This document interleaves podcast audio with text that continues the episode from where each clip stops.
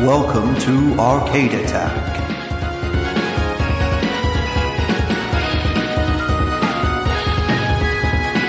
A retro gaming podcast for up to four players.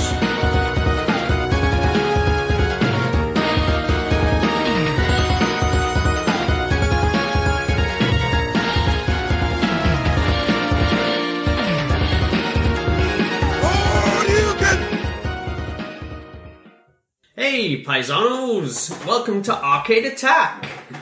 I'm Rob, and around this table with me are Keith. Woohoo! And Adrian. Oh, I'm still here. But no Dylan today. Yeah. But just... you know what they say? Whenever someone drops out, you gotta get an improvement. Back for the first time in a long, long time, it's Kev. Hello! Yeah, last time you were on was quite a long time ago. It was a very long time ago. Yeah, I think it was Master when? System memories or Game Boy memories. Yes, I think we drank quite a lot that night. Yeah, I think we did. But Kev's back. Oh my words, the amount of emails and tweets we've had saying, we want Kev back, we want Kev back. Like two, three? Well, there wasn't any, but we, we're picking him up, we're, we're making him feel good. And actually, this is our chance, Rob, before you begin, to say anything bad against Dylan for once, can't we? We can let it all out for once. Oh, yeah. I'm sure it'll come through as we go through the show. Yeah, it'll come out. Yeah, unlike um, most of our speech, because we did a test and everything was very echoey, wasn't it? It was, yeah. We've gone old school, haven't we, this, this time? Yeah. So if you if you're creaking, creaking chairs, it's just adding to the ambience, I guess. I mean, that's just middle age, though, isn't it? It's yeah. Not the chairs, it's the bones. So today's episode, we're going to be doing the Super Mario Brothers Super Show, and this isn't actually the first. You know, long-time Arcade Attack listeners will know, not the first show we've done about a video game-inspired Saturday morning cartoon.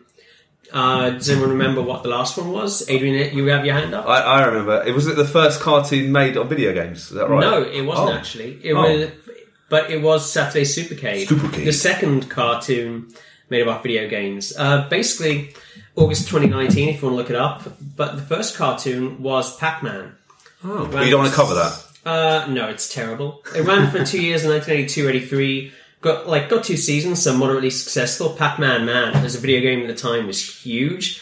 It used to run in combination with the Little Rascals and Richie Rich cartoons for the first season, and then the second year, Rubik the Amazing Cube, which was a show about a talking Rubik's cube. Rubik Cube's cube. It was the eighties cube. Yeah, I suppose. Uh, it was horrific. Like, how bad was it? Pac-Man has a hat and a family, and his child is called Pac-Baby. They also have an evil enemy called Mesmeron. And in the second season, they introduced a superhero called Super Pac and a cool teenage character. The ultimate late-period hack job moves in the first two episodes of the series. Wow. It was terrible, and no, Adrian, we're not ever going to cover it. Unless we get a lot of demand yeah, from our fans. Oh, yeah. We, we want Pac-Man. Yeah. Cover everything else gaming. Yeah. Well, you Maybe, can do yeah. the research for that episode. Uh, anyway, after that was Saturday Supercade, which we covered. Essentially... seven different cartoons based on games like Pitfall, Donkey Kong, Frogger, and Space Ace. I say based, they were very loosely based. Most have almost nothing to do with the source material. And it's historically interesting, but pretty much unwatchable. They Remind me again, and obviously people can go back to that podcast, but Frogger, wasn't he Was he either a news reporter or yeah. an, a secret agent? Oh, was, a, was he a journalist? Was he? Frogger was an ace reporter for ace the Swampland News or whatever it was called. And the worst out of all of them was um, the one, was it, oh, Q*bert? There was a Q*bert cartoon, yeah. Yeah. And it was like set in the fifties, and they were in a high school or something. It was terrible. Um, but there were a couple between that and uh, the show we're covering today, Dragon's Lair. We kind of covered this briefly we in did. the Dragon's Lair episode. We did. Where I ran for one season, nineteen eighty-four eighty-five. Uh, it's quite weak, but not terrible. And at least it tr- actually does try to link to the game, which I think... But we, you plus. said that the animation in the game is much more... is a lot much more superior better. than the actual cartoon. Is that fair? That is fair, but they only had to do about ten minutes animation in, throughout the entire game, and this mm. was, like, I guess, fifteen episodes. Yeah. Maybe more. Don't believe I wasn't involved, was he, I think? Was he? Or was he? Uh, I think he got paid for it. I don't know if he was directly involved. Fair enough. And then after that... Um, A gr- something was actually really good. Uh, Pole Position. Oh, I love Pole Position. Me too. I don't, uh, we'd have covered this, but it only lasted thirteen episodes and has almost nothing to do with the game. Oh, so short. But yeah, I used to love that. Pole Position. I was going to actually have it written down here. One of the all-time best cartoon yeah. theme tunes. Oh. Um, which we'll kind of expand on that a little bit later on. But uh, do you remember what that cartoon was about, Keith? It was about... The, so there was two different cars. There was a red one and a blue one. I can't remember their names. And was it a brother and sister? And they right. were secret agents, weren't they? Or Very good. Uh, they weren't secret agents, but they were brother and sister stunt drivers stunt who drivers. also solved crimes. And also, and they were in sports cars that can talk like Kit and Knight Rider. Yeah. This had nothing to do with the Milky Way advert, right? The red car and the blue car.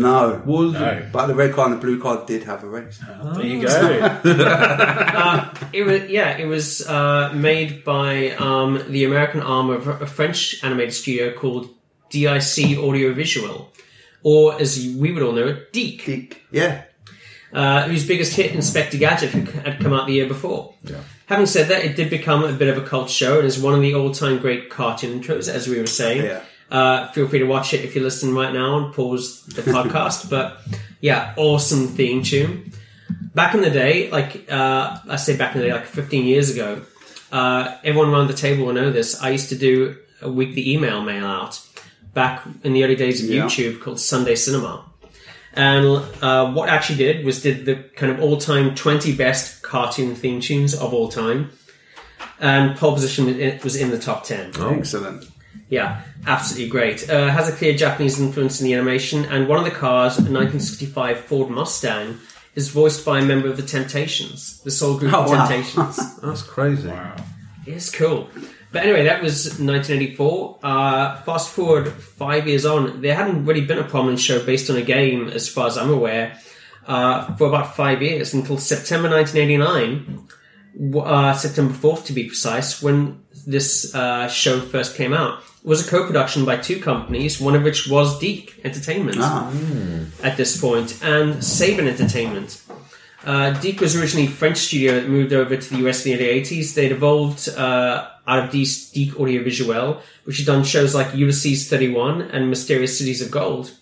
Before they came over to America in nineteen eighty-three, uh, struck big with Inspector Gadget. Like many animation studios in the eighties, they did a lot of licensed stuff, like Pole Position being one of them, Hulk Hogan's Rockin' Wrestling, Real Ghostbusters, but also stuff like Rainbow Bright and Care Bears, which people don't know those were actually licensed from other places. Really? They were both based on characters created by greeting card companies. Could you imagine if you, you the person that made the greeting card, oh, I'll just draw these nice cuddly bears, and you sell the rights for, well, maybe not millions, but can you imagine? Yeah. I mean, I hope whoever did that, I mean, they must have got, like, big residuals. You would have thought so. Yeah. Uh, also, did uh, the occasional um, kind of original show, like one of them being Mask. I love Mask. And, oh, you're tickling my nostalgia bone today. And in the fu- like in the future, and by the future I mean like the nineties, Captain Planet and the Hurricanes, the terrible football-themed oh, yeah. cartoons. I remember that. Yeah, yeah. And they also adapted the odd foreign show for Western audiences, like Jason the Real Warriors. Another one of my favourites. You just mentioned our childhood. One of my favourites. Oh, which I think was that French. Was, that was Saturday morning. They used to drive on those big um, big, uh, big plants. So the good guys had, like, basically construction vehicles, and the bad guys, yeah, plants that turned into oh, vehicles. And, Rob, yeah. want to talk more about that?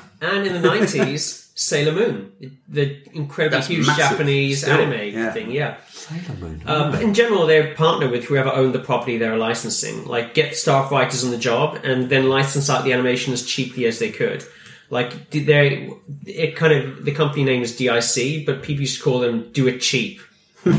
uh, they hated unions. Uh, were like, and they actually ended up moving all their animation to firstly to Japan, and then later on to Korea or Taiwan toward the end of the eighties in order to cut costs. Hmm.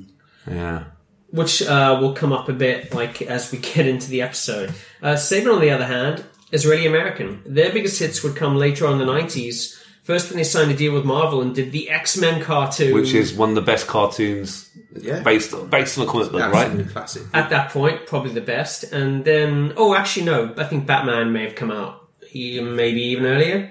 Or maybe around the same time. Yeah, around the same time. But yeah, first two seasons of X-Men, yeah. get out of here. Yes. So good.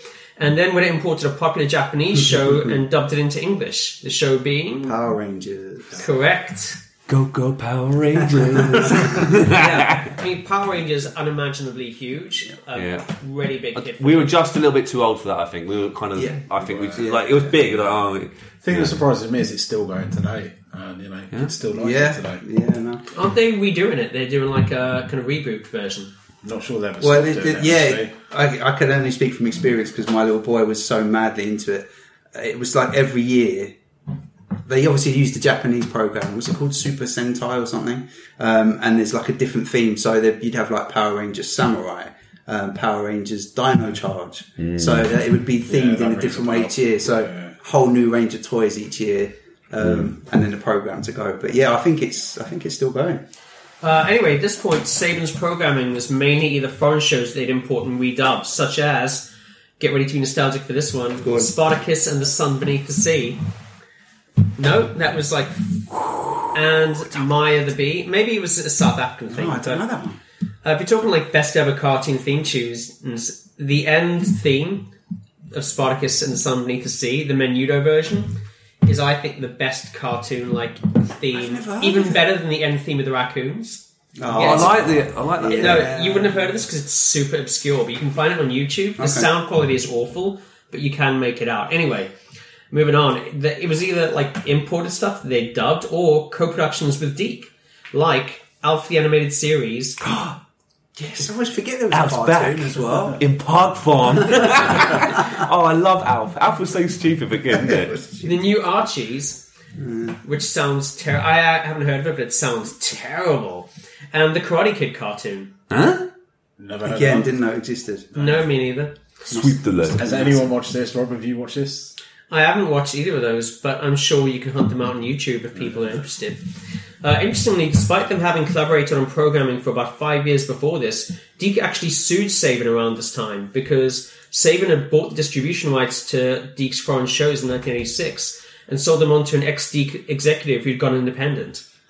They ended up settling in court, like out of court in nineteen ninety-one, but at this point, obviously, still collaborating. Like, I don't know if they actually did anything after this as a collaboration, though.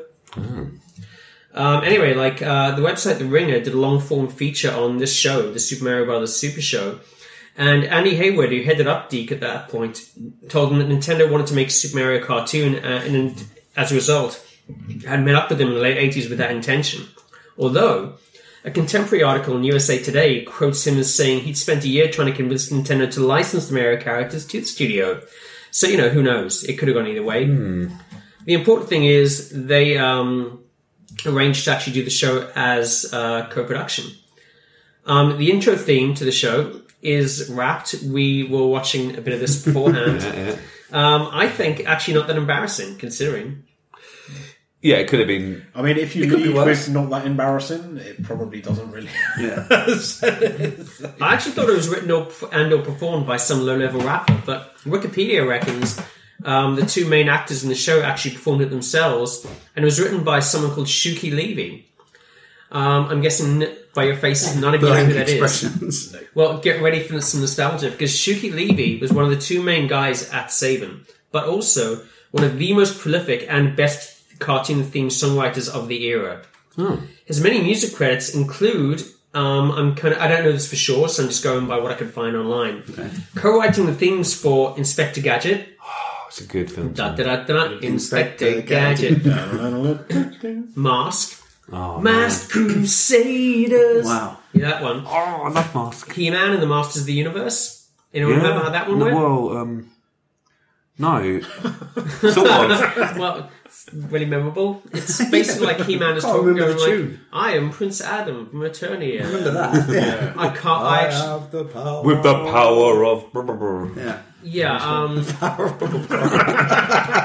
yeah, and uh, Heathcliff and the Cadillac Cats, which probably none of you have seen, but no, wait. I remember... Heathcliff, Heathcliff, yeah. no one should terrorise yes. the yeah. neighbourhood. Yeah. Yeah, we, yeah. we know that. Yeah, we know Heathcliff. Don't, don't uh, doubt our cartoon knowledge. Did he used to wear a beret sometimes? Or yeah. does he, no, does that, he was, credits? that was... Not, not Heathcliff, that was the other... That was the head of the Cadillac Cats. Oh, okay. And he okay. also had, like, a girlfriend who was, like, twice his size.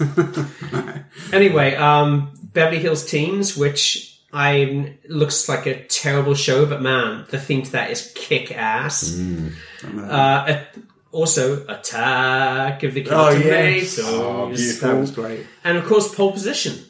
Yeah. He also wrote music for, um, I don't know if he wrote the themes, but he de- definitely wrote music for Mysterious Cities of Gold. Again, like a legendary theme, X-Men and Power Rangers. It's all intertwined, my friend. Like a C V. Yeah, um, Super Mario Brothers Super Show is basically uh, once it's basically like a cartoon, but framed by live-action sketches, where Mario and Luigi, like real-life versions, welcome various guests to their Brooklyn abode, where hijinks ensue. Is what I've got. Shenanigans are aplenty. Yeah, I mean, we'll get on to the guests shortly, but uh, anyone know who played Mario and Luigi? I know Mario was um, Lou Albano, wasn't it? Correct, Lou Albano, who'd been a professional wrestler. Yep. He was actually tag team champion in the W W F. What the? In the sixties. You gave an extra W there, mate.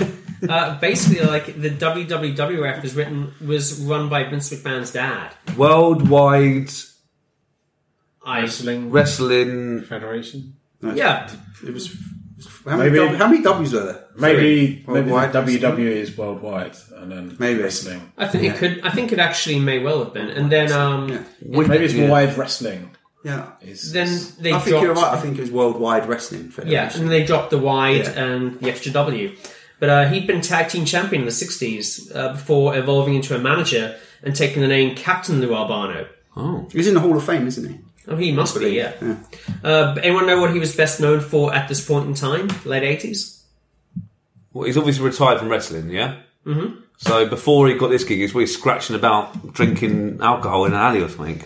Uh, he was actually... Um, he was the dad in the Cyndi Lauper's video for Girls Just Want to Have Fun. Oh, my God. I take it back. I take it back. He, he, he got there at the peak of... of, of. Literally one of the, the most famous music videos yeah. of the entire yes. decade. And then he was in the videos for Time After Time, She Bop, and The Goonies Are Good Enough. Wait, so wow. wow. Anyone want to know who? Uh, anyone know, want to know what She Bop is about? No. I don't know if I can say it on air, but um, no, it's about the same thing as family I Touch Popcorn. Myself by the Divinals. Right. Gotcha. If you get what I mean. He was also part of the Hulk Hogan Rock and Wrestling cartoon in the mid-eighties, which mm. was, as we said, a deep production.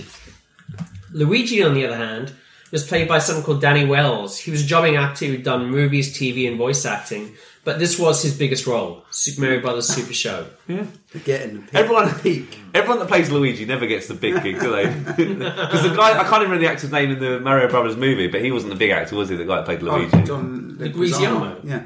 He was in... He's pretty famous. Romeo and Juliet? He was, yeah. yeah. Okay, sorry. I mean, you know, he hadn't won an Oscar. But, well, we yeah. passed him like he was no Bob Robbins here. He's no Bob Austin. No. Yeah. yeah. Anyway, Mario and Luigi live in this big place in Brooklyn and are plumbers and also inventors slash repairmen. So essentially, they get visited by various celebrities and celebrities, um, which I'll explain in a minute. Their guest in the first episode is Nicole Eggert. Yeah. Who uh, goes to hang out before she goes to a party. They end up accidentally spilling stuff on her continuously. But it's okay because it turns out at the end she's going to a slob party. Yeah, I've never heard of it. I did, so I, I did watch a couple of episodes in prep and I saw the first one, obviously. Keith, what is a slob Keith, party? Keith, look, look, look, I'm going to call up my mate Keith. Ring, ring, ring, ring. Hi, it's Adrian here. Hi, Adrian. I've, I've got a party. I've got a party next weekend. Now it's gonna, it's a slob party. Are you up for it? You've got to be slobbish, messy, you can't wash for a week. Are you in? No. Okay, I'm in, Kev. Kev, are you up for my slob party? Uh, yep, yep, definitely. You got to spill I've, stuff I've, on I've yourself. I'm all prepped already. Yeah. Slob party. Oh, man. Other guests include people like Magic Johnson. Oh. Cyndi Lauper as Rowdy Roddy Piper and oh. Ernie Hudson all playing themselves. Rowdy Roddy Piper. So, you know, like Lou Albano and Sergeant Slaughter, as we yeah. saw when we were watching the episode before we went on. So it's obvious that he got connection with his wrestling buddies, let's be honest. Yeah. Why sure. not? Why not? I mean, in addition to actors like Danica McKellar, aka Wendy from the Wonder Years, playing characters or like impersonators playing celebrities, there's an episode with someone playing Cher. And she te- she comes in and tells them to take care of a dog while she, quote, goes out to get some plastic surgery. Which, yeah, I thought was hilarious too. Uh, yeah. It sounds like it was quite quite funny and quite clever in a way then, you know, I don't know. Yeah, I mean, there's definitely an anarchic spirit at work, mm. I think. um, like a typical plot line, plot line might be that Roddy, Roddy Piper has given him his bagpipes to fix, but Mario doesn't know that, so he uses the bagpipes to fix their vacuum cleaner. and yeah, yeah. They have to try and keep him in the dark while uh, they try and sort it all out. Oh, man. There's also an episode, I think the last episode, where a radio says that Lou Albano, who is Mario's hero, of course, uh, has gone missing. So Cyndi Lauper turns up and they conduct a worldwide search from their house. But then when Mario's gone out to get pizza, coincidentally, Al- Albano turns up and says... Up. He wasn't missing. He just went to get fried chicken. like, Cyndi Lauper was meant to meet him for lunch. She found a note saying he's gone for good. But oh. what it ter- But he was like, I only t- oh, I only like tore off half the page. It actually said, I've gone for good fried chicken. oh, it happens to the best of us. To be fair, oh, who writes? I've gone, I've gone for good. Good, not even the best. Good fried chicken. Good. I've gone for good. Anyway, um, like they, the way that the kind of show would work is they have a show on every day of the week, like Monday to Friday. Wow. And uh, f- like the first four episodes, Monday to Thursday, there'd be a Mario cartoon in the middle. Yeah. And the fifth, well, we'll talk about what was on the fifth day uh, on the Friday later on. Yeah. But the Mario cartoon. I think the car- the concept for the Super Mario cartoon is that Mario and Luigi are working on a drain in Brooklyn and they get sucked down the pipes into Mushroom Land. Occupational hazard, clearly. Yeah. Comes with the territory. Yeah. Um, I don't know, like, the because like Mario and Luigi were actually voiced by the guys who play Mario and Luigi in the live-action version because mm. they were there anyway, so why not? Nice consistency as well for the kids. But oh, yeah. Mm. You know, yeah. That makes sense. So, presumably, in the logic of this, it either takes place before or after the live-action events. Oh. And I don't really know which, because they definitely look a lot older in real life than they do in the cartoons. But taller as well. yeah, but they never actually mention any events in the live action stuff. That's true. But, but and then again, they aren't using cartoon about it. So, Rob, can I ask a question? So the, the live action events will happen, then the cartoon starts. Are they linked in together? No. So the two stories they never no, they never mesh together. That's what I'm saying. And then they'll play one cartoon, then they'll go back to the live action thing and continue whatever the story was in that. Oh, I and think they missed a trick there. Do you think it'd be clever if half of it was live action, a little bit like um, Roger Rabbit? You know, I, I understand there's a cut-off point, you know, live action then cartoon, but that'd be quite clever, wouldn't if it? The story just continued. Yeah, between. And they could pull like Rowdy Roddy, Roddy Piper in a cartoon yeah. form. He was in Rock and Wrestling as well. He was. Yeah. Um, but no, I think they kind of took the concept from Pee-wee's Playhouse or Pee-wee's, uh, whatever the Pee-wee Herman cartoon was, which right. they would have like live action bits and they would have like a Pee-wee Herman mm. cartoon in the middle. Mm. You don't really get that, you don't really get the, this kind of show, show anymore, do you? Where there's, they mix the two things up. I don't think so. No. I'm going off the kids' stuff that I've watched as my boy was growing up. I'm trying to think of some examples, but I can't really. I mean, the thing is, with I can get what you're kind of saying, mixing the... Um, there's a very good reason why that didn't happen, which I'll talk about when we get on to kind of the production details, once we kind of describe all this. But anyway, uh, in the cartoon, they have to help uh, Princess fight off what seem to be dozens of varieties of King Koopa while also trying to find a way home. Like, the show is a bit vague about this, but I'm pretty sure it is the same Koopa. Even though he seems to be dressed completely differently in every episode, there are also episodes where he's like a vampire or a huge cyborg-like robot. Well, could happen. But like, he's no, he's literally a vampire in one episode, and he turns to a bat and flies away. But then they never mention that in anything else. He's not a vampire anymore. Yeah. Also, Toad is hanging out with him. He's a bit of a wise guy in this. He is, which, is he? Yeah, it really made me laugh. Yeah, I, which I quite liked. Yeah. yeah. Um. Yeah, every episode starts with Mario making entry in his plumber's log. you know, like Star Trek. Yeah, yeah. Every good plumber has a log, right? Can you imagine? Can you imagine trying to sell that on? Oh, I've written a log. I've got this really good profession. Uh, I think it'll make a big bestseller. People would love to hear about. Like, yeah, it's just, no offense to plumbers listening, but can you imagine today I unclogged the toilet? No, to be fair, Mario would have a few tales actually. Yeah. Well, if you're in Mushroom Land and doing all this exciting stuff, of course.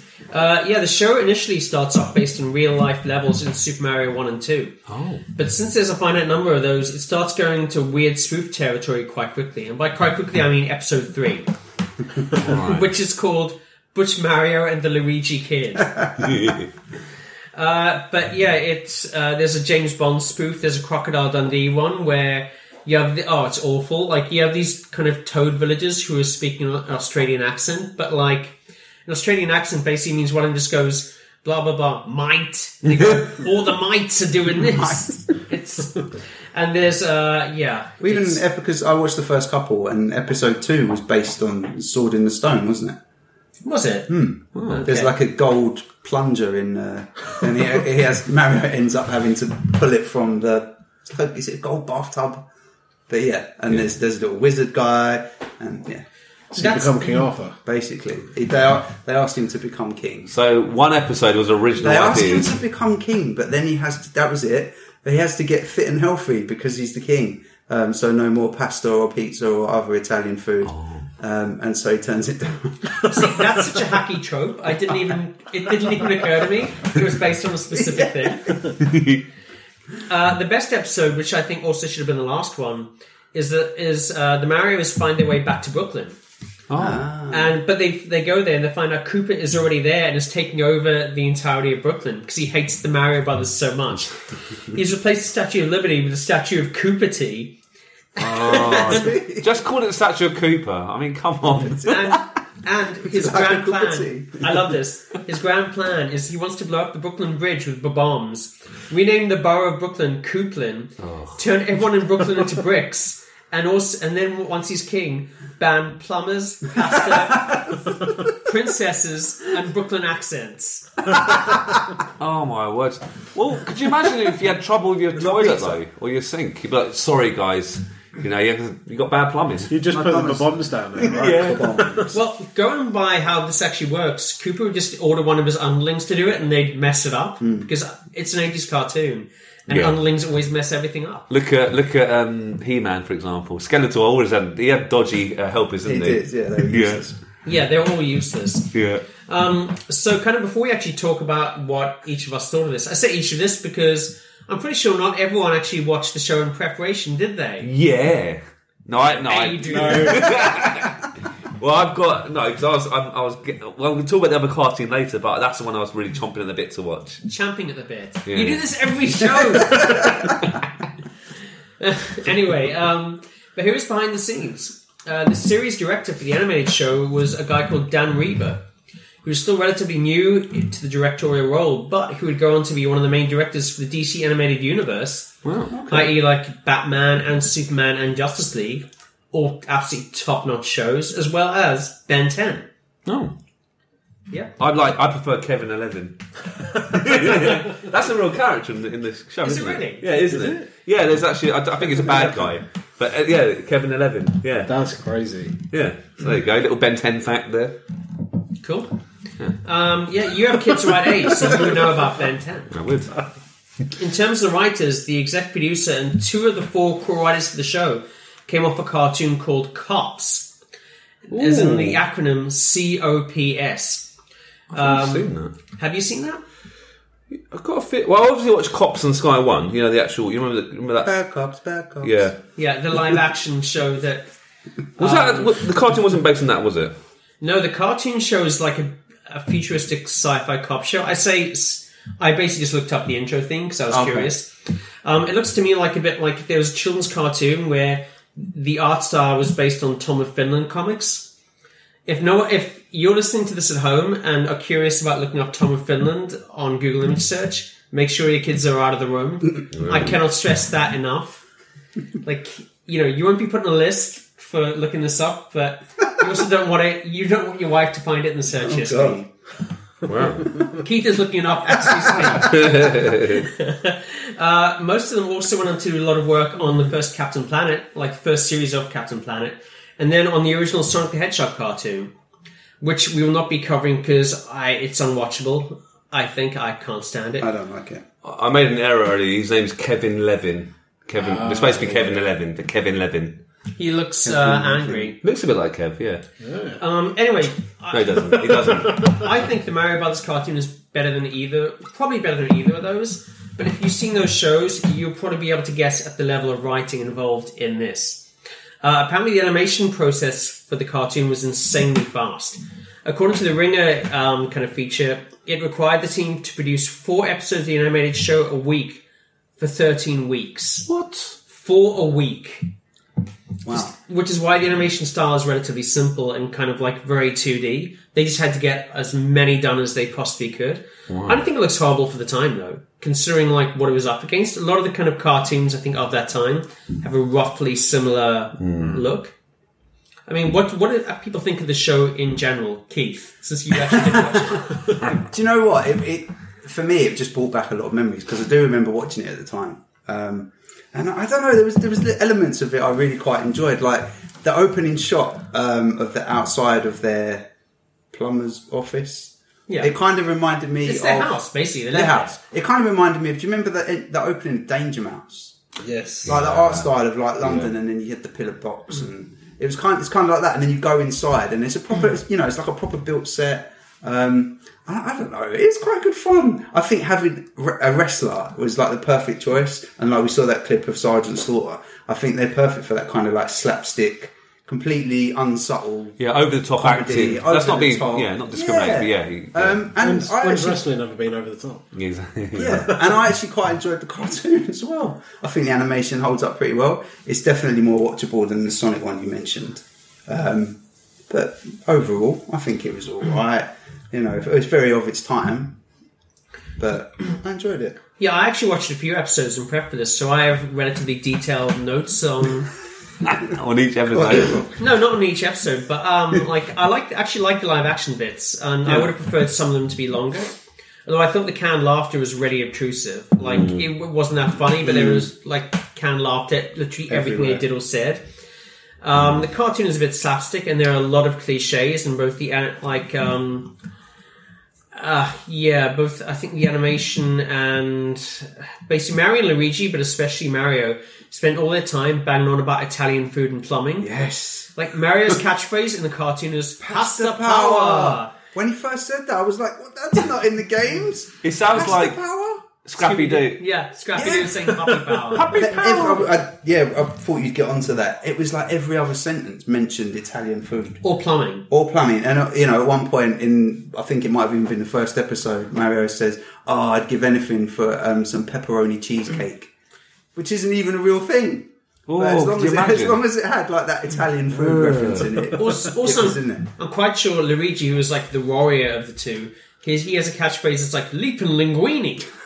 That sounds like Robin from the Batman series, doesn't it? Yeah, it does, doesn't it? Oh, you mean the sixties? The sixties, yeah. yeah. Or Fallout Boy. Fallout Boy. Jiminy Jillikers. Yeah. Yeah. Also, like, um, the kind of layout of Mushroom Land is quite confusing. Like, it's not exactly Adventure Time or the Macross Saga in terms of world building. But, you know, then again, there probably wasn't a vast budget at work here. I mean, there wasn't. Like, they had to do everything incredibly quickly. Which is why I think a big reason no animation and live action kind of mix. They just right. didn't. It's do it. It's di. It's deep. D I C. Do it cheap. Hmm. You know they just yeah. weren't going to do something like that. Yeah. Um, Cooper, I would like as a villain. He's one of those eighties cartoon villains that's always going about their, his own evil plans, and who spends all his time berating his underlings yeah. and cursing the heroes, and who loves alliteration. Example, like, please. Who doesn't? You pathetic, pesky plumbers! And like, it's more like it's more purple prose than that. Yeah, yeah. Like, uh, yeah, it's, it's like ah, oh, you, oh, you pathetic pipe pe- pests, stuff like that. It's, um, I felt like the show was kind of quite mediocre in terms of quality, but that the acting had enough charm to pull it through, ah. both the animation and live action thing. And man, I loved the set they were working on. Yeah. It looked really kind of homemade. It did. Almost like a Michel Gondry kind of music video or film. Um, you're all nodding like... But you, no. You have no idea who... No. He's like this French director. He um, Yes, I know. He did like a bunch of really famous music videos in the nineties. Uh, Human Behaviour for Björk. Like... Oh, yeah. um, like Keith knows. Yeah. I remember that music video. Yeah, I think... It's on the bear, isn't it? Yeah. Yeah. And I think he did the one for uh, Hardest Button to Button with the white stripes, so everything's like multiplying. Oh, yes. That's yeah, a good video. Yeah. And, but he also did the films Eternal Sunshine of the Spotless Mind, uh-huh. uh, Be Kind, Rewind, like a lot of kind of like homemade sets, that kind of stuff. Mm. Um, yeah, it felt like that, like really kind of... I did like that aspect of it. I yeah. thought, man, it was great. There's one episode where they have a huge dragon rat, and it looks like a full-on puppet, and like someone's shaking it about in the background. It's like moving, and it looks so cool. Um, mm. But yeah, I just felt I had bucket loads of charm yeah. in the acting, the look, and I also watched this when I was a kid, and I remember quite liking it. I didn't love it, but man, yeah. it was entertaining. I liked yeah, it. I liked it. Do the Mario. It didn't take itself too seriously, that's why. Is that fair? Oh, yeah. Definitely. Yeah. Do the Mario. Shake your hips from side to side. Yeah. That kind of thing. And, yeah, it was fun. Is so, this the point, then, it was decided that Mario and Luigi were from Brooklyn? Because this does it, this does it predates the movie, doesn't it? So, that's actually a very good question. I think it may... Because it was well never be. in the games, so... Yeah. Someone just decided this is how we're going to do it. It's for an American audience. Yeah, maybe. That's a very good question. I think you may well be onto something there. Um, but yeah, uh, five, it was on five days a week for... Uh, well, I mean, we'll get onto that at the end. But basically, Monday to Thursday, you have the Mario cartoon.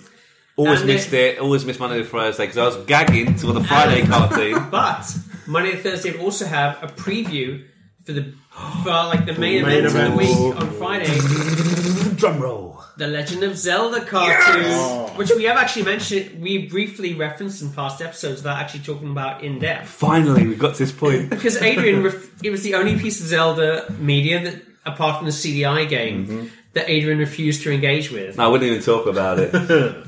Well, we'll talk about our thoughts on. Um, Like this show later on, they're only we're only I think thirteen episodes ever made because uh, obviously I thought I saw sixteen on, on YouTube. Some.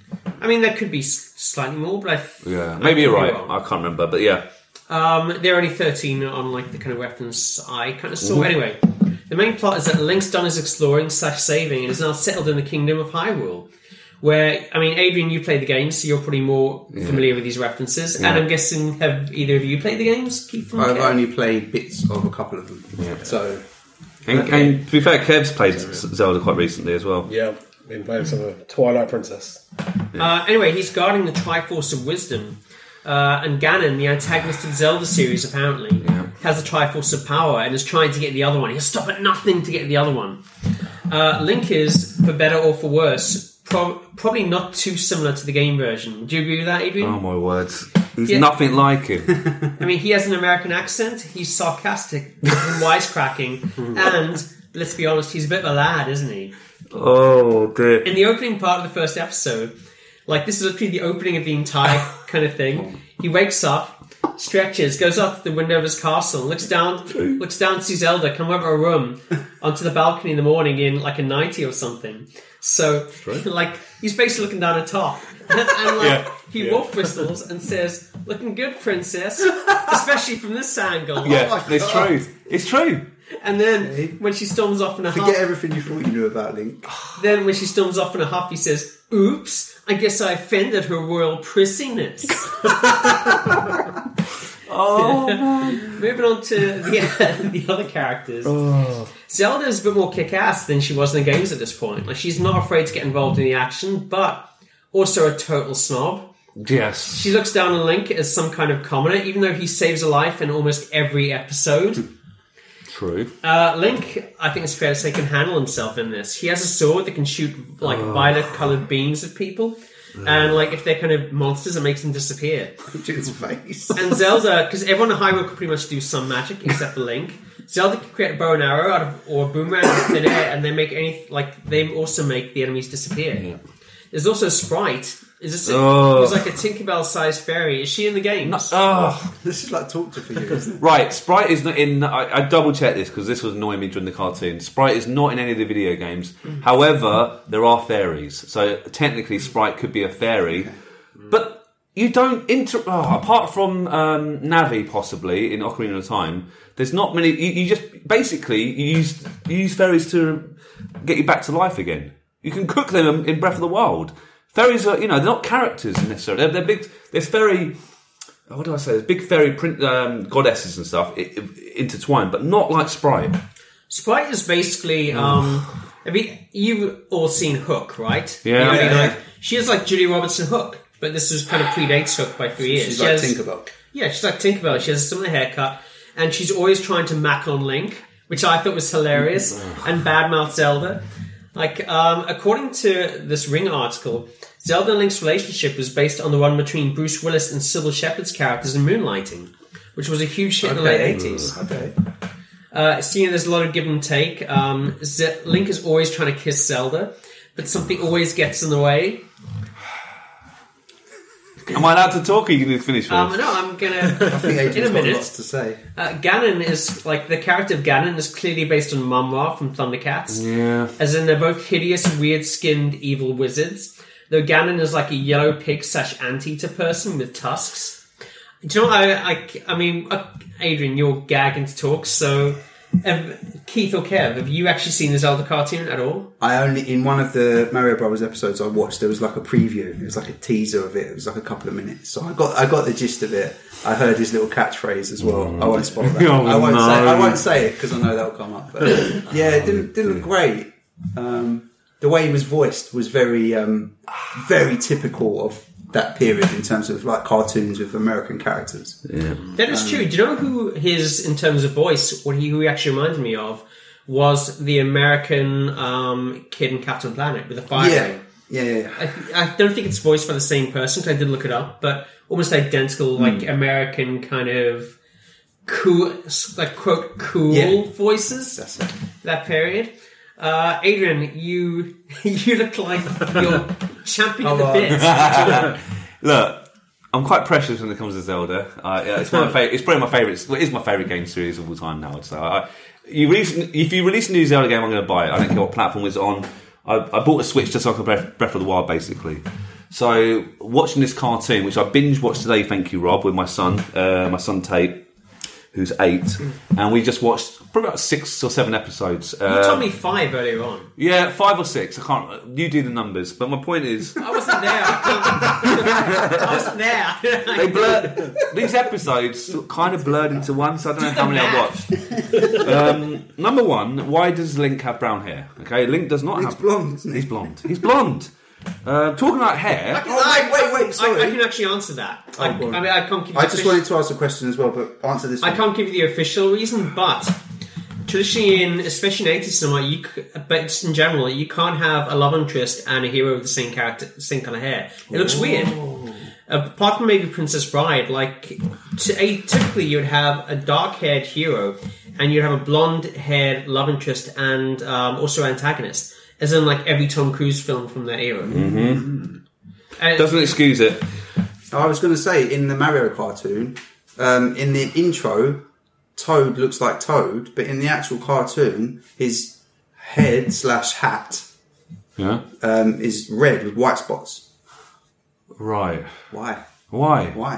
What's it usually? It's white, white with red spots. How it should be. Red with white spots is how you imagine those kind of cartoony toadstools anyway. Mm. But Toad is the inverse. Okay. And yeah, he uses his, his hat as a parachute, doesn't he? Yeah. And that's when you stand, that's when you see that it's not actually part of his head. When, when the bird mother thinks she thinks like he's her, he's her baby. Oh, dear. Like, I'm not your baby. Oh, dear. That's, um, that is how Toad sounds, isn't it? Basically. Anyway, go on, H. So you, actually, you told uh, me you, you made notes. No, I made loads of notes. Um, Sprite. Okay, Sprite annoys me. She's she's her hair changes colour as well. It's brown one minute, then ginger, then blonde. She's magic. Uh, that's what Tate. That's what my son said. Women she's do, magic. Women though. Dye their hair quite frequently. Uh, well, in between seconds, like zoom in and zoom out. Magic, magic women. Uh, um, Ganon. All right, look. Ganon annoys me, but I have to admit, the earlier Zelda games, Ganon was based around a sort of like a... It was like a wizard pig, kind of like a hog. So actually, fair enough, I let that slide. Um, but I didn't... It really annoying voice, isn't he? Ganon's like, I get you, Link! Like I that. mean, is it really more annoying than Skeletors? It's definitely less camp than Skeletors, although it is, it is quite... It's less high-voiced than camp than Skeletors, uh. which everyone forgets how, like... Until you watch it back, you do forget yeah. how high-pitched and camp it was. Ugh. Or, for that matter, Starscream from Transformers. I love Starscream. Oh, I like Starscream. Yeah. No bad like words. Yeah. Um, I thought the sound effects were quite cool. Some of the in it's not too often, but you heard like a sound effect within the game in the cartoon. So when you put your sword away, it went like it made the sound in the game, which was pretty cool. Um, oh my word! Right, in Zelda games, if you're full power, only when you've got full hearts and full power, no, not even a quarter heart's gone, you can shoot a laser out your, your sword, yeah? You can, like a laser beam, like a, like a blue beam of okay. energy. Which, you know, let's be honest, you don't often have, because you might have twenty hearts. If you've got nineteen hearts, you're going to keep fighting. I don't know who this Link character is, but he must have full hearts twenty-four seven, because he doesn't use his sword like a sword. He just uses it like a gun. He just goes boop, boop, boop, with his pink laser. That's the stupidest criticism. It's a cartoon. It's not going to be like a direct representation of the Zelda game. Full hearts twenty-four seven, yo. I know. Um, so that's not linked into the game. We watched the Mario Brothers movie. That's not like the game. Um, oh my word. So when he goes, oh boy, smooching time. That was a great line. Not my favourite line. Um, do, you know what, do you know what my favourite line? What? The entire... I've got a favourite line. Okay, go on. When when I, I think um, they, there's this big... I think it's from the second episode. There's a big water flood, or they, they, they, they, there's water flooding down the stairs, and Link and Zelda go down the stairs, you know, like a, like a water slide, basically. And he's like... He basically said, is that what you call a royal flush? That is class. It was classy. That was good. Rob, what's your favourite line? Um, uh, actually, I'll get on to mine when I'm kind of going in my... Because I actually quite liked it, but I'm going right. to let you finish. There's an episode where this, this white knight turns up, really pompous. Yeah, I He's, he's not in any games. I was like, who is this character? He's not in any games. But uh, uh, hey, no, hold on a sec. Just because, like... You think the game's the entirety of the universe? The universe is much bigger than that, Adrian. You have to accept mm-hmm. that. Anyway, obviously... You think there are no other kingdoms? Z- Zelda is smitten for this n- knight. It's, it's like, oh yes, look at me. And he's blonde-haired as well. So I thought that was ironic. The, the, this new knight turns up. I thought he was a bit Aryan Nation. Like yeah, Aryan. He was a bit. And then, obviously, Zelda's a bit confused. He said, oh, this is this is my friend Stink. I mean, Link. Yeah, uh, Zelda definitely wanted some of the White Knight. Right. But then, but you know why? Obviously, he wouldn't get dirty. He wouldn't go in the swamp and help her. Um, do you know what? There was a few characters in the game, enemies, that I thought, yeah, that's actually pretty cool. So there was an Octorok, uh, Octopop. No, they were called Octoroks. So octopuses that shoot out rocks. That was cool. There were Lionels. There were obviously uh, Boblikins as well. Um, it was pretty good. But blimey, Link is such a spoiled brat in this cartoon. Do you not think? No, not at all. Like, oh. do you? Can I go on to... Rob, I've got a couple of last things. I'll go on. So, you know the people that do the voice of the chipmunks? Yeah. That's basically the voice of, of Sprite. It's so irritating. Okay. Yeah, um, you mean as in, like, they kind of just turn the... They sped it up. Pitch, yeah. Turn up the yeah. pitch, yeah. Um, I quite like the episode when Link turned to a frog. That was pretty cool. And spoiler alert, to turn back to normal, he had to get a kiss from Zelda. So he finally got a kiss. No, he didn't get a kiss from Zelda. No, he didn't. Did you even finish watching the episode?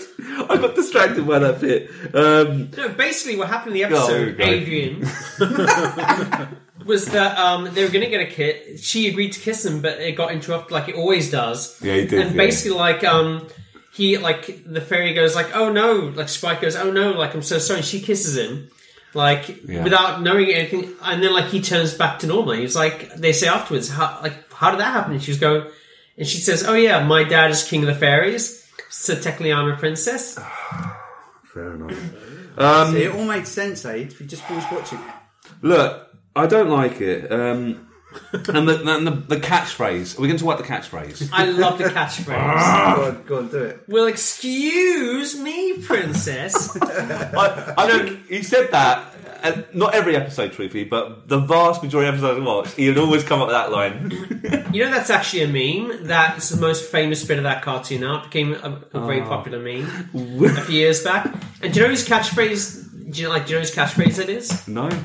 Obviously not Link's, because no, um, Link doesn't that, talk. Was long, that was thirty years ago. It's not my catchphrase, Adrian. I'm going to say that in every episode of this from now on. Well, excuse me. It's either, oh. it's either that or what could possibly go wrong? Now, look, Keith, I went in watching this cartoon with an open mind. You liar, you did not go an open mind. His fingers being pointed everywhere. You know what? The animation wasn't particularly good. Um, the, some of the fight scenes, they're just stupid. Um, like I said, he never uses his sword. It's, it's like a gun. He just uses it as a gun. Boo, boo, boo, boo, boo. But why would you use a sword when you use guns? That's true, that's true. Because in the games, you don't often have that ability. But if you could, you would use it. Yes, but... It, there like... you go, yes. Like, if you think of Link, you think of the sword, right? So you make use of the sword. Oh. But the sword fires lasers. Yeah. Look, it's annoying as well, because obviously I wanted it to be good. I have to watch the last episode probably to see what happens. Did, did, did, did it finish? I didn't get around to watch oh. the last episode. I did watch about seven or eight, though. Yeah. Uh, which, yeah, I gotta say, I liked it. Like, I don't. Yeah, love... but Link doesn't talk in the games. I know you can't really do a cartoon. Like, yeah, you can't do a cartoon with the main character when no one in the game talks. But my my final talks. statement, Rob, is that I can understand why Link doesn't talk in the games if he does talk like that, because he's a... annoying. Okay, number one. Okay, yeah, I thought the cartoon as a whole was quite good. Not great, but for the standards of that time and the low budget, quite good. It was a lot better than the Mario cartoon. Okay. I can tell you that for sure. Um, I actually quite like the characterization of both Link and Zelda. Like, I like the way that kind of that moonlighting kind of dynamic worked off each other. Yeah. You felt like there was a spark, but um, mm. also I like the fact that Zelda could actually handle herself, and she wasn't mm-hmm. like some helpless like princess who couldn't do anything. She would actually get stuck in the action. She wanted adventure. Um, she was a bit snooty, though. I have to agree with Sprite on that. Yeah. I mean, you kind of say Link is spoiled, but at the end of the day, he would rather go be out adventuring. He's only there to take care of the Triforce because Zelda asked him. But does she treat him with respect? No. Yeah. Like, whenever there's not been an attack for a while, she goes like, oh, you got to do some chores and clean up the castle. Yeah, and he pretended to be sick. Do you remember that? And basically, I love the voice acting. They just want this... Yeah, I'm sick. I can't clean. I can't clean, Zelda. That happens in more than one episode. And, but, like, yeah, I like Link. Uh, he basically, not only does he try and get a kiss from Zelda That's every episode, That's but all he, he also, like, tries to shut up every other woman who's in the show. He does. He does. He does, yeah. I just thought, like, he was cocky, but, you you know, he... He was good at what he did. He was he could like handle himself. He would usually kind of beat uh, the other kind of villains, but he was also like working class. He wasn't like the White Knight, like some kind of like yeah. princely guy who was wouldn't save Zelda because he was afraid of getting wet. No, like and also I actually I would agree with you. I like the fact that both in this and the Mario cartoon there are sound effects from the actual that kind of games yeah, and actual real life kind of enemies. Even the Mario cartoon had a lot of the real yeah. life. enemies in there, and Zelda, even though I've obviously never played the games, I could tell they were actually there were nods. There were the character, you know, the enemies were there. There were nods. The earlier Zelda games, more obviously, obviously, of course, they, you know, it's not time travel, is it? But yeah, yeah, I thought like the characterization in general was good. I thought the king was a bit like the king of Zelda's uh, oh. daddy was a bit weak. I mean, you could see this the dreadful C D I version. The animation was kind of based on the cartoon, but really much worse. Yeah, uh, you know, I actually quite like Ganon. Like Ganon is a lot like Koopa, like a typical eighties kind of cartoon villain. Yeah. He's not a tor- he isn't a tortured soul. He's always laughing and enjoying himself. Yeah, and like, yeah, he is. Ah, ah, ah. Like he la- whenever he does something evil or sneaky, he just can't stop laughing. Rob, there was a great scene. Remember, I think it was in the, in the first episode where he's literally doing shadow boxing. Remember that? Yeah, I'm ready to fight Link. And, and it, this scene lasted for like ten seconds. That's quite long in the cartoon. Just. Ganon going punch. I'm like, what is this? That's great. He was smiling. He was happy about it. He is so jovial. Whenever he does something especially evil, he was like, he literally throws back his head and goes, ha ha ha ha, yeah. and just laugh. It's yeah, brilliant. True. Like you, yeah. you want to go for a drink with Ganon, wouldn't you? Um, all right, Skeletor, Ganon, or Mumra. Who's your other beer with then? Definitely Ganon. Oh, okay. Skeletor is too. I mean, he has that alliteration thing going on as well. He's just Skeletor. I feel like.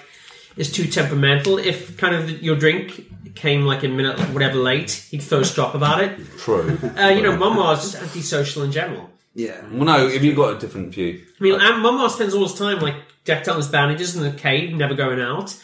And it's me. So you get on with Mumra, probably. So, all right, you can have Sca- no, you can have Ganon, you can have Skeletor. You're left with Gan um, with with, with um, what's his face? Skeletor. Skeletor. Skeletor. Yeah, yeah, yeah. I don't mind Skeletor. And actually, the Grumpy Skeletor Twitter guy is pretty funny. Yeah, so, I like yeah. Grumpy Skeletor. Yeah. Um, so anyway, how did the show as a whole do? Uh. Um, as I say, it went out five days a week for thirteen weeks with the merit, uh, blah, blah. Lasted only one season, but sixty-five episodes, still quite impressive, right. I think. Like, more, a lot more than I think most of the kind of mm. cartoons of the era went on for. It was apparently also a ratings hit, like a big hit. Mm, ratings. I can imagine at the time, especially in America. Especially at the beginning. Yeah. Um, it, but as I say, it would only last one season. It would eventually transition into the Super Mario three cartoon, which we will cover at a later date, uh, for the second season the following year. Um, there were no live action intros for that, I mm. think. You could, I mean, like you, I mean, you only watched a few, I think, Keith, yeah. but you could tell it already had a limited shelf life, that kind of thing. Yes. Yeah. I've I've got a question. They, could they have done like a live action Zelda bit at the start of the Zelda cartoon?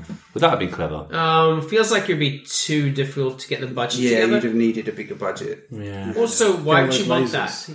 Why would you want that? Why? Why? To talk to you and what? Something else to pick holes in. I, that's not like a, a rhetorical you. That's you in particular, Adrian. Yeah. Why would you want that? Well, there's actually quite strong rumours that they might actually make a live action Zelda like T V show on, on Netflix possibly. If they could do something like The Witcher, then I can't... Don't see why not. Yeah, but not. There'll be a lot of Zelda nerds like me, snobs, going, well, technically Link shouldn't be talking. Technically... Maybe they could do it as a choose your adventure thing. Oh, that would be brilliant. Yeah. I mean, you got to say, it ranks above the cutscenes in the C D I Zelda game. Yeah, right? yeah. I guess one day we should do we should talk about that, the C D I games. And is therefore the best representation of Zelda outside the games. You can't disagree with that. You can't deny it. Oh, is there any other? Are there books or anything? There's, there's. I think there's comics. I think um, they've got like compendiums and stuff, like official books. But no, I... they don't. No one cares about Zelda outside the game. How dare you? He's a boring oh. character. He doesn't even talk. Oh.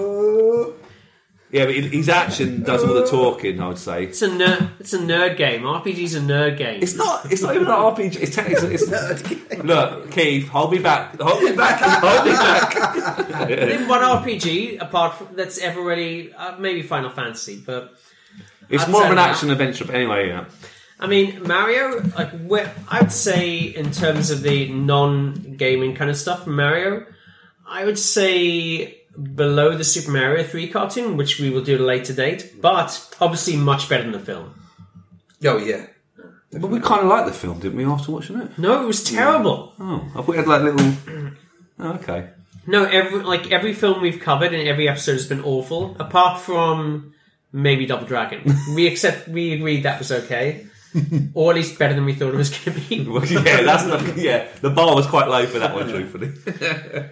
So uh, yeah, I mean, I think that maybe the main achievement of um, Super Mario Brothers Super Show is that it brought, after a five-year kind of hiatus, brought the video game adaptation thing back in there. There would be a few uh, after that, including one that actually debuted five days after Super Mario Brothers Super Show. But really? That's a story for another time. Um, like, just to sum up, uh, anyone, final thoughts? I, I just got a question. Do you think the cartoons might have helped push sales for the games? Maybe. I think it's quite clever by Nintendo. I think the hand-in-hand thing definitely yeah. works, right? Well, it's interesting because um, that at the time, like what, that was. When did it come out? What day was it? What date was September it? September eighty-nine, three months before The Wizard came out. Oh, so I think at this point, um, Nintendo, and there was obviously the show we were going to talk about at a later date, which I'm not going to say what it is. So by then, Link only Zelda one and two would have come out by then, I assume, and also the yeah. Game Boy game, but not not uh, A Link to the Past. And, no, um, not yet. So so actually, and Mario Brothers three wouldn't have been out yet. So that was, yeah, I think that came that's, out that's before. Still a bit of a I know no, that not in America. Games, yeah, Mario Brothers three didn't come out until nineteen ninety. No, America. I think it might have been ninety-one. So oh, you, you could argue. I think it's, yeah. it's something we probably mentioned at some point in the past. If it was nearly two years after the Japanese release. I mean, if they released a cartoon in nineteen ninety... Well, I think the Mario, Mario three cartoon was nineteen ninety. Yeah. So. Again, though, if it... I'm going to fact-check it. I mean, there's no way it would have been ninety-one. It just wouldn't have made but Rob, sense. That's quite interesting because, obviously, I'm not saying Mario one and two weren't big. They were popular. But but by then, I know that the first two Zelda games were popular, truthfully, but they weren't the, the, the big staples in their gaming library by then. There's still a bit of a gamble by... by the company to do this. And that's true, but I mean, if you're Nintendo, what other I P do you have that's really going to be that popular? I'm thinking. Kirby, maybe? I don't think so. Mm, yeah. I mean, I don't know. I think for what they did, what they had to work with, it was pretty good. The whole thing, I think, was, if not good, at least charming. Like, yes. Yeah. Maybe you don't agree with the Zelda cartoon, because I can see, but you don't agree, but... having like it was entertaining. I had fun watching it with my kid, and I was like, and we were like laughing, going, "Oh, that's not in Zelda, but that bit is. Oh look, there's Lionel's there. These Lionel." I'd say, as someone who yeah. watched almost every cartoon in the second half of the eighties, when I was, because I'm the right age, yeah. and probably early nineties, I'd say above average. I enjoyed it. I enjoyed it. I definitely think it's worth people checking out. And if they didn't watch it, it's worth checking out on YouTube just to get a feel for it. And if they do remember seeing an episode or two, it definitely bring back some, some memories. It did for me. Thanks for listening to today's podcast. We really hope you enjoyed it. If you want to get in touch regarding this week's episode or anything else, you can tweet us at Arcade Attack U K, at Keith Barlow eighty-two, and at Arcade underscore Adriano. We're also on Facebook at facebook.com slash Arcade Attack U K. Please check out our website at arcade attack dot co dot uk for lots of retro gaming goodness, interviews, reviews, features, top tens, et cetera. And you can also find all our previous podcasts there. Our podcasts are available to stream from the website and are available to download for free from Stitcher, Podbean and iTunes, where you can also leave us a review and a rating, which we would really, really appreciate. So until next time, take care and we'll speak to you soon.